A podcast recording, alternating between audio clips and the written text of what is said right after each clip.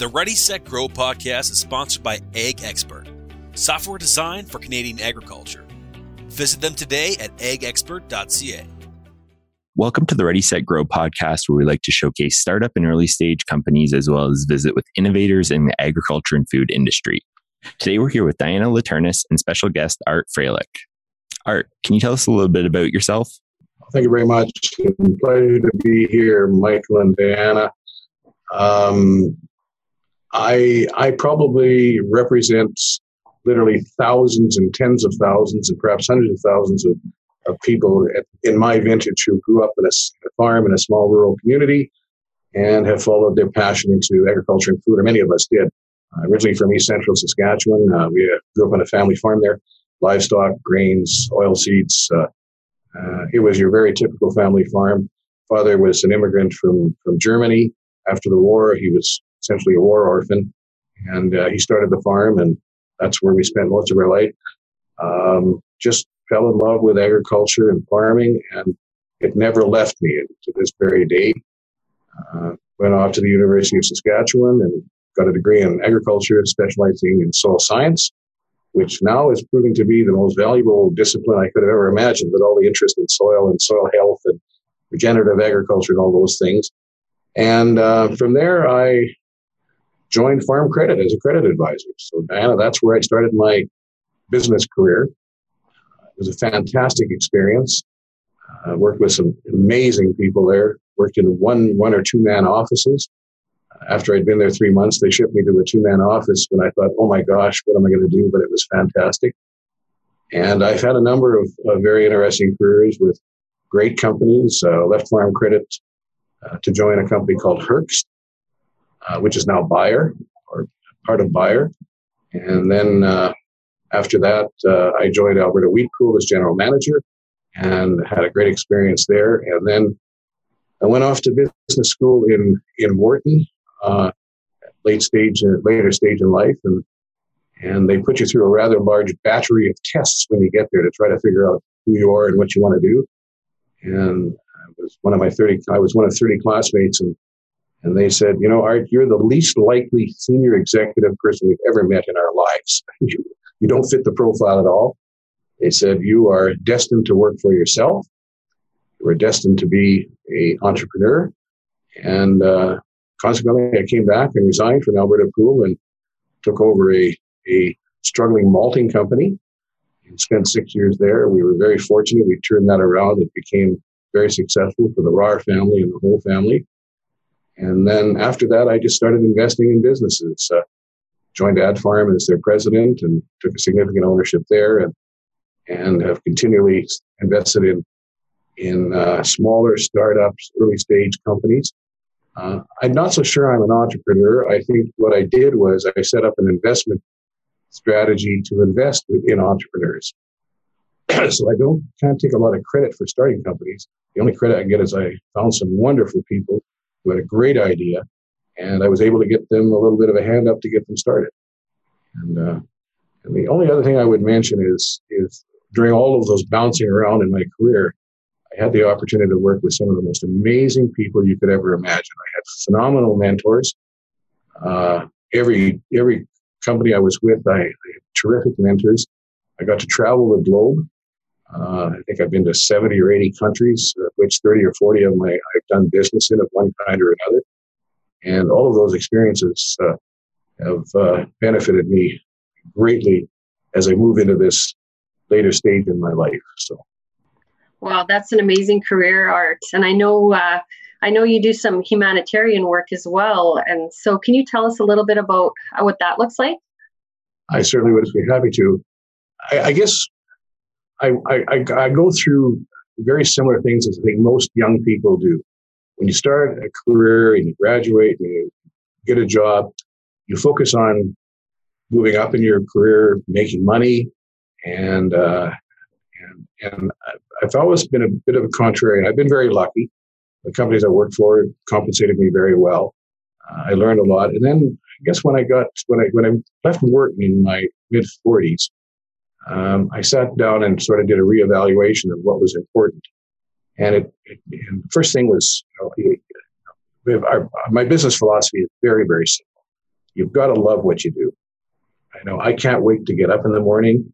I'm at my office at six o'clock in the morning when I'm in town, which is more now because of COVID than it ever has been in my life. I used to travel 150 nights a year. Now I travel zero. So you got to love what you do. That's that's the most important thing to me. Number two is you got to learn something new every day. Talk to someone that is, has a different opinion from what you do. Read books from the side of the aisle from where your where your politically leanings are. I'm very apolitical. I'm not involved in politics at all. Never had any intention to. So those are the two things: learn something new every day, love what you do, and the third one is you've got to make some money. You just that goes with it to, to allow you to do some of the things you want. But in my mid 40s, sort of added a fourth one to that that I hadn't really thought about, and I think as you get a little bit older, and the fourth one now is leave a legacy. And uh, and as you know, I'm a little more mature now in my career, so the leaving a legacy part has become a bigger part of my business philosophy and our family's philosophy as well. So the legacy part of it. So we we sponsor scholarships all over the world. Uh, in the developing world, we, we sponsor scholarship for, for young people to attend conferences in their area of study. Uh, interestingly, uh, most of them have been women, which, which the other thing too is our focus is on women, agriculture, and youth. Those are the three things that, that our family foundation and what we do focuses on. Uh, we have a gardening school that we support and are probably the single largest supporter of a gardening school in Peru, uh, involved in a demonstration farm in Ghana. We do scholarships at colleges and universities around the world. And uh, so that's a big part of what we do. And it's become a, and as each year goes by, it becomes a bigger and bigger part of, of where my mind is at, and where our family's mind is at, and the support that, that we want to give to these incredible uh, young people and women around the world who have just been dealt a very, very bad deck, you know, of cards. And they're wonderful people, and they're ambitious, and they're hardworking, and it just uh, is, is a great, great feeling. And you can actually see the results. So that's why the philanthropy part of our life now has become much bigger. Mm-hmm. How, how did you get started in that art? Like, what what was the first thing that happened? Like, how do you go to Peru and, and do these things? Like, how does that originate? You know, that's that, that's a really interesting story. Uh, some of the other things we do is is by design. You know, okay, we like doing scholarships. I was on the on the ABIC Foundation. I chaired the board of Ag West Bio. We funded the ABIC conferences, and I always wanted to have young people be able to attend the ABIC conferences. So that was by design. It was. I went to a good friend of mine who was the Minister of Agriculture in South Africa, or Deputy Minister of Agriculture in South Africa, and I said, is there something we can do? And he said, sure. So we sponsored, for many years, we sponsored two young people to attend the ABIC conference, regardless of where it was in the world.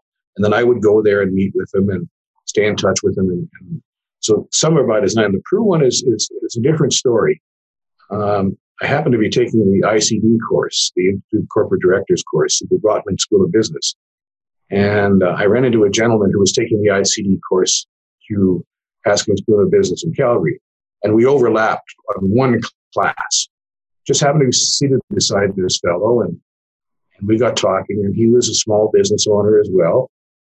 I was a small business owner, and we talked about life and what was going on in our businesses. And, and to make a long story short, you know, he, he said, you know, I, I'm this, I've started this initiative in Peru, building homes and schools and that sort of thing.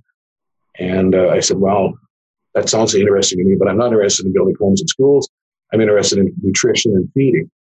So I went down there, I don't know how many times with him and on my own, um, checking the environment, the soils in, an area outside of Lima called Manchay, and finally made the decision okay, this is something that we wanted to do. After much difficulty, we finally found a site to have our, have our, our gardening school. And it's been running for five or six years now, and we've graduated almost 400 women, primarily women. There's the odd man registered for it in that period of time. And over half of those women have started gardening home gardens. You got to remember, this is a very poor area. They, they live in shanties on the side of hills, no water, no electricity. And so what we do is we support the gardening school And, uh, and then the graduates, what we do is we provide them with compost and pipe irrigation. And um, so they can use their gray water from their washing and their cooking. And, and, and it's been enormously successful so far. COVID has been a real challenge because our school had to get shut down. Excuse me, Peru went into martial law, so they couldn't go to school. They couldn't even leave their homes. But I couldn't believe it. In December, the students all came back and they took an, a garden. And you got to remember, this is just a pile of gravel. It's, it's, I think I've sent some pictures.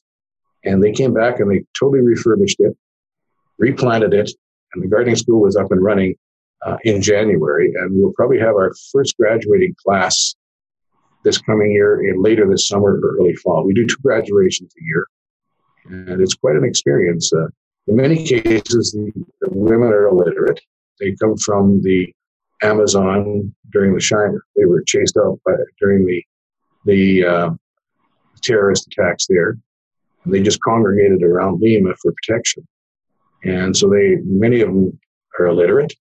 And the certificate they get when they graduate from their school is the first certificate they've ever gotten in their lives. And it's an incredibly emotional experience. And they're so keen to learn. And we're very strict. You know, you have class every Saturday, and then you've got to take care of your garden plot. And uh, if you miss a class, you're out of the school. You know, we, we are very firm on that. And very rarely do we have a student who uh, who doesn't uh, who, who, leaves the the uh, the program. So so that's how it started. It was almost by happenstance. And uh, some of the best things in life just happen that way. That's that's so admirable. Like it's just no, amazing, you know, enriching enriching those people's lives like that, and you know uh, the food itself. It's secure, you know, food security, right, as well. So um, good skills that they're teaching them, and and having good fresh food as well. Yeah, and, and again, the home gardens. Uh, they can produce a little bit more than what their family needs, so they sell it to their neighbors or give it away.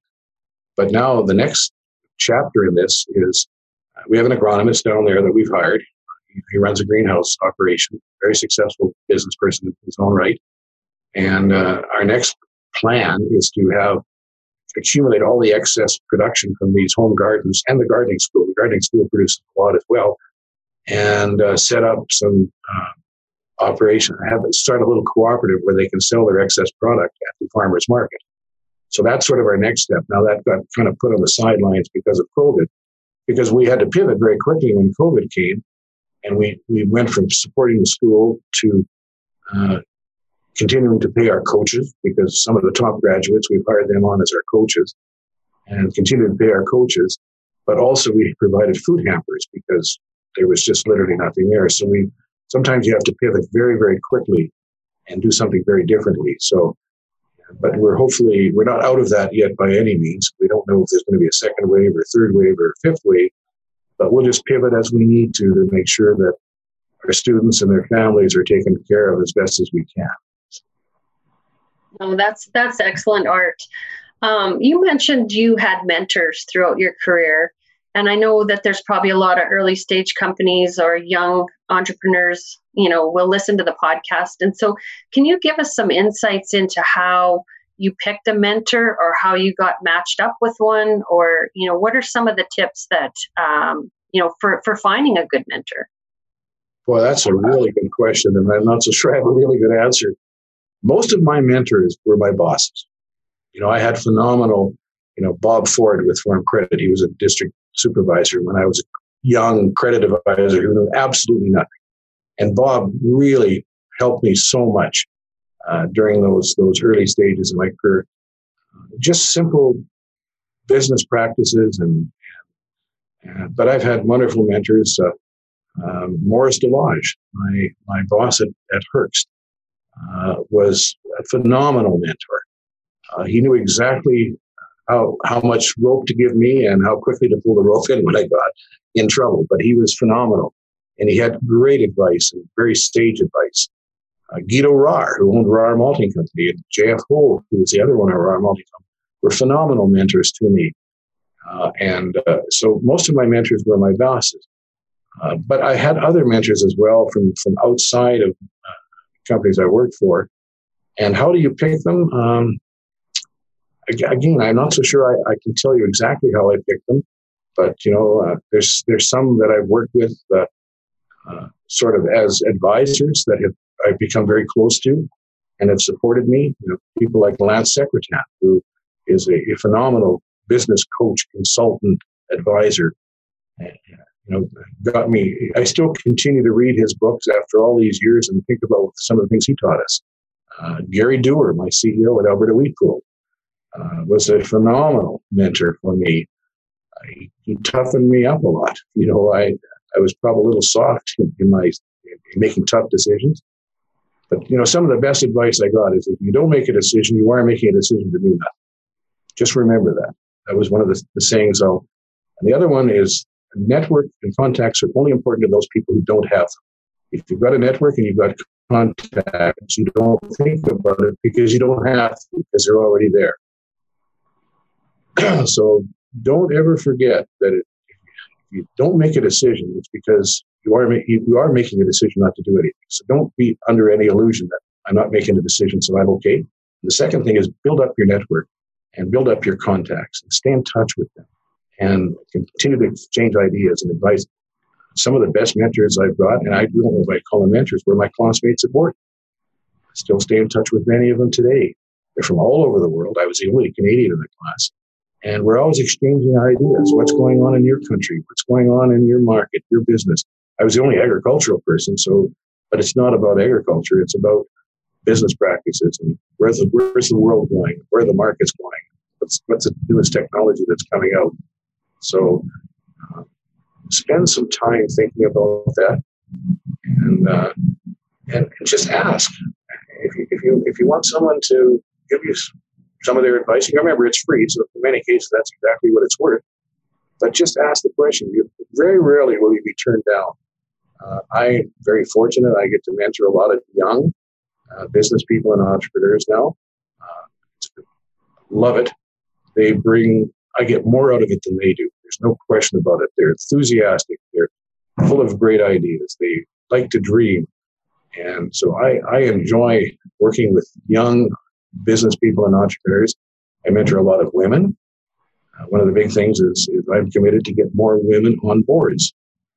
And we've been fortunate, three or four of the women I've mentored in the last four or five years are now safely seated on a board of directors in, in, uh, in, uh, in various organizations, which has been incredibly rewarding to see that happen. And so just ask, you'd be surprised. Uh, most people will say, you bet. What, what can I do? And I find women are the least likely to ask, which is kind of surprising, but for good reason, I'm sure. I don't know what those reasons are. Yeah, sometimes sometimes it's time, and sometimes it just might be, you know, like why, you know, and so um, I think that people don't, um, or maybe they underestimate the power of a mentor um, you know, and, and think they can go it alone. And that's where, you know, mentors, like just even contacts that I have and talk to, I learned so much, um, you know, just having those conversations. And that's why, you know, originally, uh, you know, Joe and I started this podcast is because we wanted to talk to people um, because during COVID we weren't getting out as much. So, you know, it, it's like you know, having these conversations with you or, or you know, all the others that we've had conversations with, we learn something every time. And so it's just uh, it's just a pleasure to have you here, Art, and to hear all the all the things that you've done in your life so far. Like, wow, what a what a full life, and and just helping others, like the enrichment that you provided, and you know humanitarian efforts and leaving a legacy. Like, there's so much there. Um, in terms of leadership, is there is there some things there that you see that you can share that you know from a leadership standpoint because you've been on boards and you've been in high positions in companies you know what what things can you impart on others in terms of leadership? Well again again at my stage of my career i sit on a number of boards. I probably get a request at least every two months to join a board. I, I have not accepted any of those requests for years now. I sit on the boards of directors of some absolutely amazing companies they tend to be family owned or very private, tightly held privately, or companies that I have a significant investment in. you know, companies like Richardson, the Richardson family, the Hoganson family, the Ryerson family, uh, you know, which are all tightly held family control companies, uh, and, uh, and, and also uh, other other businesses that I'm a significant investor in, run in terrific leadership that is managed. The, the one thing I've, I've, experienced is, is when I look at, at, leadership skills, and I'm not so so sure I was ever a great leader. Um, you know, I, would be the first to admit that perhaps I wasn't as good a leader as I could have been or should have been. But I watch people in the organizations I am involved in now, and I watch how they handle their people. Um, you know, I had a wonderful experience many, many years ago with with a very senior executive with uh, one of the companies I was working for, and I was very low down in the organization. My job was to organize tours, meetings, and uh, the senior executive from overseas came over, and and uh, I was arranging for a helicopter to take him on a tour of some place. I don't remember where it was, and uh, there there wasn't enough room on the helicopter for me, and I wasn't expecting to go with the rest of them. And senior executive from overseas turned out he said, "Aren't you coming?" I said, "No, there's there's there's a weight restriction. I can't join." He said, "Hold the fort." So he got off the helicopter. He said, "You and I are going to spend the day together." And one of the most incredible experiences of my life at how he treated his people throughout the organization.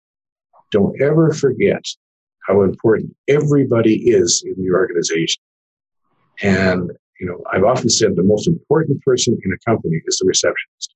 That's the first impression you, you often get when you're somebody new that's phoning in or contacting. So don't ever forget, you know, just take care of your people. Now, you will have some people that just won't necessarily fit in. You will have to make some very difficult decisions. You will have to coach people out. You will have to downsize on occasions. I've had to do that more times than I care to.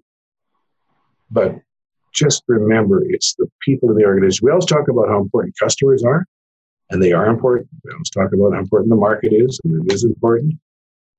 But really, in most organizations, it's the people that are there that are going to make or break the company. And I think quite often with young entrepreneurs and startup companies, uh, there's a fair bit of ego involved. You know, it's my idea and my company, and I started this. But you know what? If you're going to be successful, you better surround yourself with people a whole hell of a lot smarter than you are, because that's how you will be successful. So park the ego to the side. Just learn as much as you can. We already know you love what you're doing, otherwise, you wouldn't do it do the second step. Talk to different people, learn something new every day, talk to people who you don't necessarily agree with from the other side of the political aisle, from the other side of, of where your philosophies stand. You will be a much, much better person. And then number three will kick in. You'll make money. And money is the third one. Do the first two right. Love what you do. Learn something different every, every, every day. Talk to different people every day and number three will will uh, will come along, and then eventually in your life, I expect all of you, when you're successful, to start giving back. Doesn't have to be money. Devote time. You know, when, when, when I grew up on the farm, there were two things that were incredibly important in our life, other than our family and our church, was curling and 4-H. You know, that was that was our exit on the farm, and uh, we all became passionate 4-H members, and my parents were all 4-H leaders met my wife through 4-H, uh, and uh, and we all curled. We all became competitive curlers, and uh, and I look back on those days, and that was the foundation for you know everything that because 4-H was a great, great community, great leaders. You know, it, it just it was a foundation.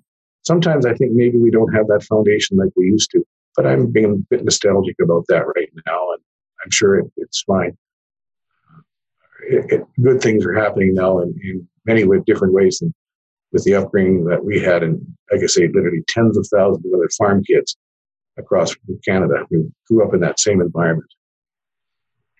Yeah, that's some uh, great advice, Art. Um, are there any trends that you're watching in the agriculture and food industry right now? Uh, absolutely, there is. Uh, certainly, from you know, we're we're relatively small investors. We're angel investors, and the trends we're watching now.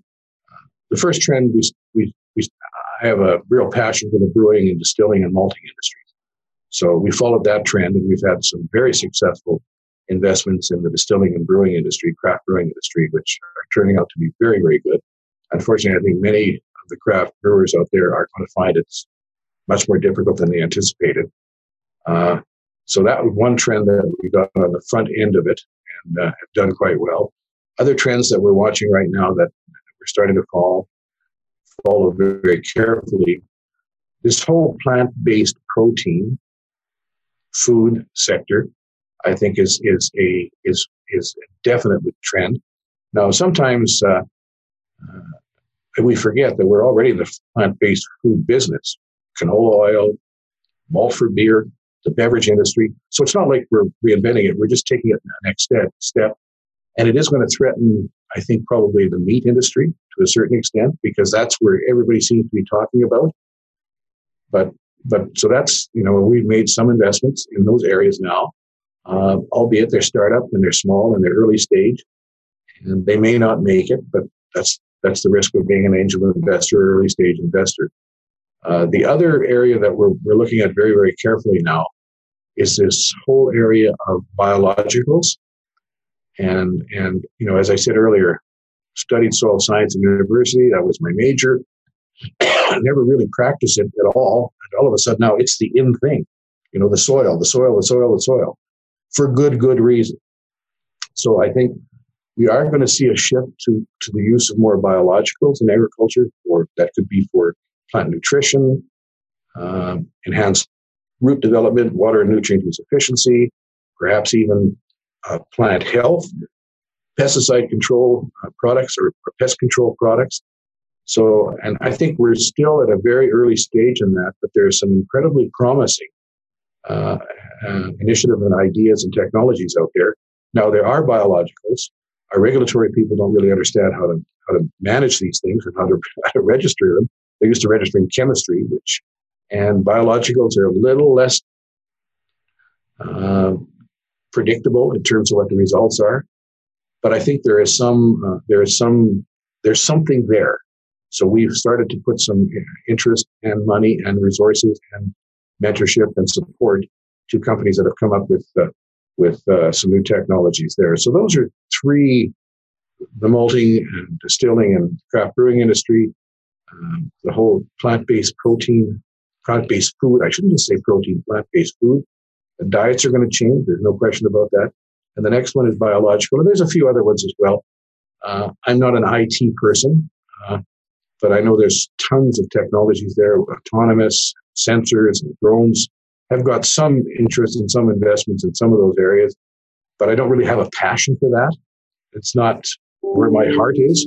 My heart is more uh, in the producing of food as opposed to ma- monitoring this stuff through satellites and that sort of thing. So, so, and again, it's where your passion is. That's where your your where you should go, and and something you understand as well. I don't really understand IT.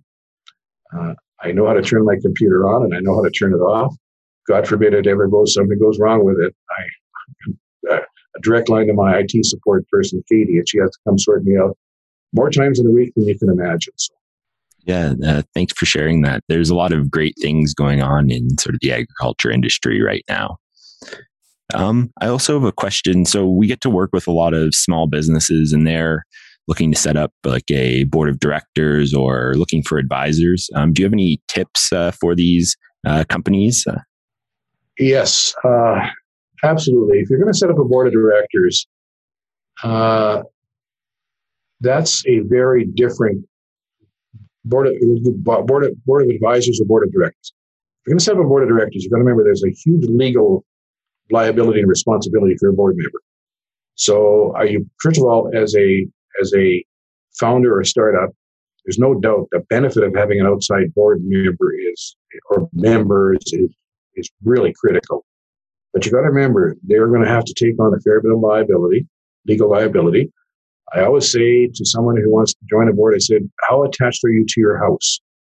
Because if something goes wrong here, uh, they will they will break through that veil and they will come right after you. They'll find who has the deepest pockets in an organization, board member or management, and that's who they're going to go after. So, uh, so make sure that if you're going to approach someone to be a board member, have those things thought out. Have you got directors and officers insurance? You know what it is you're asking for? if they're a good potential board member, they've already thought about this themselves. They're going to have, they're going to ask all these questions as well. So I'm always a little leery, and I, I rarely join a board of a startup company for those very reasons. I am more than happy to be an advisor to a startup company because you don't have that legal liability. You can still perform a lot of the same functions that a, a board member, a board member, does, but not have the same corporate legal financial liabilities and responsibilities. And so I, I do sit as an advisor to many organizations uh, and uh, try to bring a little bit, a few nuggets of ideas to them.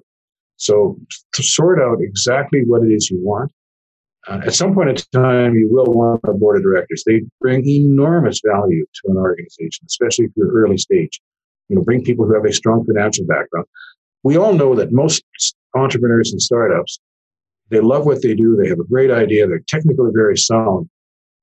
But they don't tend to be very financially literate.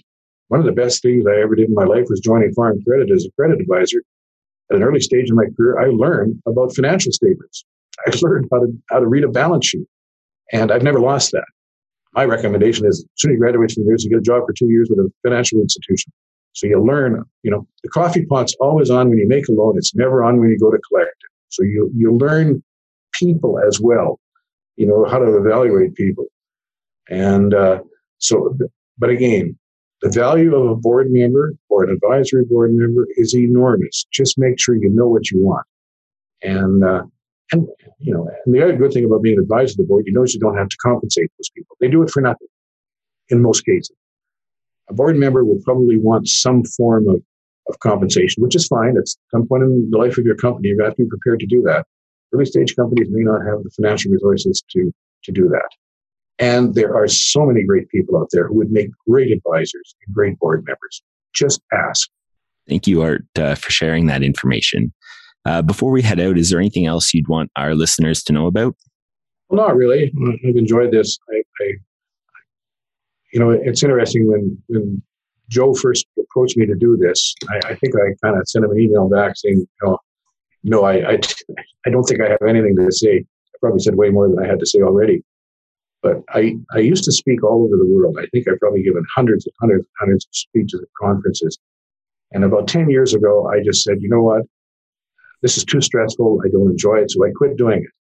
Uh, and I think this is the second public appearance I've made, and I suspect this will be public unless you edit me out, which I wouldn't be disappointed at all if you did. in probably the last seven or eight years. I just don't do it anymore. Mm-hmm. And I think the only in-person one I've done was when I when Fred and Deanna asked me to go into Farm Credit to talk about what we just talked about and uh, that was enormously stressful. And I said, I'll never do that again. But uh, so I just uh, I appreciate the opportunity. You've got me out of my comfort zone, which is always a good thing. And uh, the only thing I would say is just remember, love what you do, learn something new every day, talk to somebody different from every day if they're different opinion, make a little bit of money, and then when the time is right, start leaving a legacy. Whatever that is, just make the world a little better place uh, if you can. If our listeners have any other questions for you, uh, is there any way that they can get in contact with you? Absolutely. Uh, my email is art at agriview, A-G-R-I-V-I-E-W dot net. And I just wanted to thank our listeners uh, for tuning into the Ready, Set, Grow podcast. And I wanted to thank you again, Art, for joining us uh, to chat about uh, all of these sort of great topics. And uh, it gives us uh, a lot of things to think about, and uh, hopefully we can chat again in the future. Thank you. Thank you very much. Have a great day. Enjoy. I surprisingly, I enjoyed this very, very much. Okay, take care.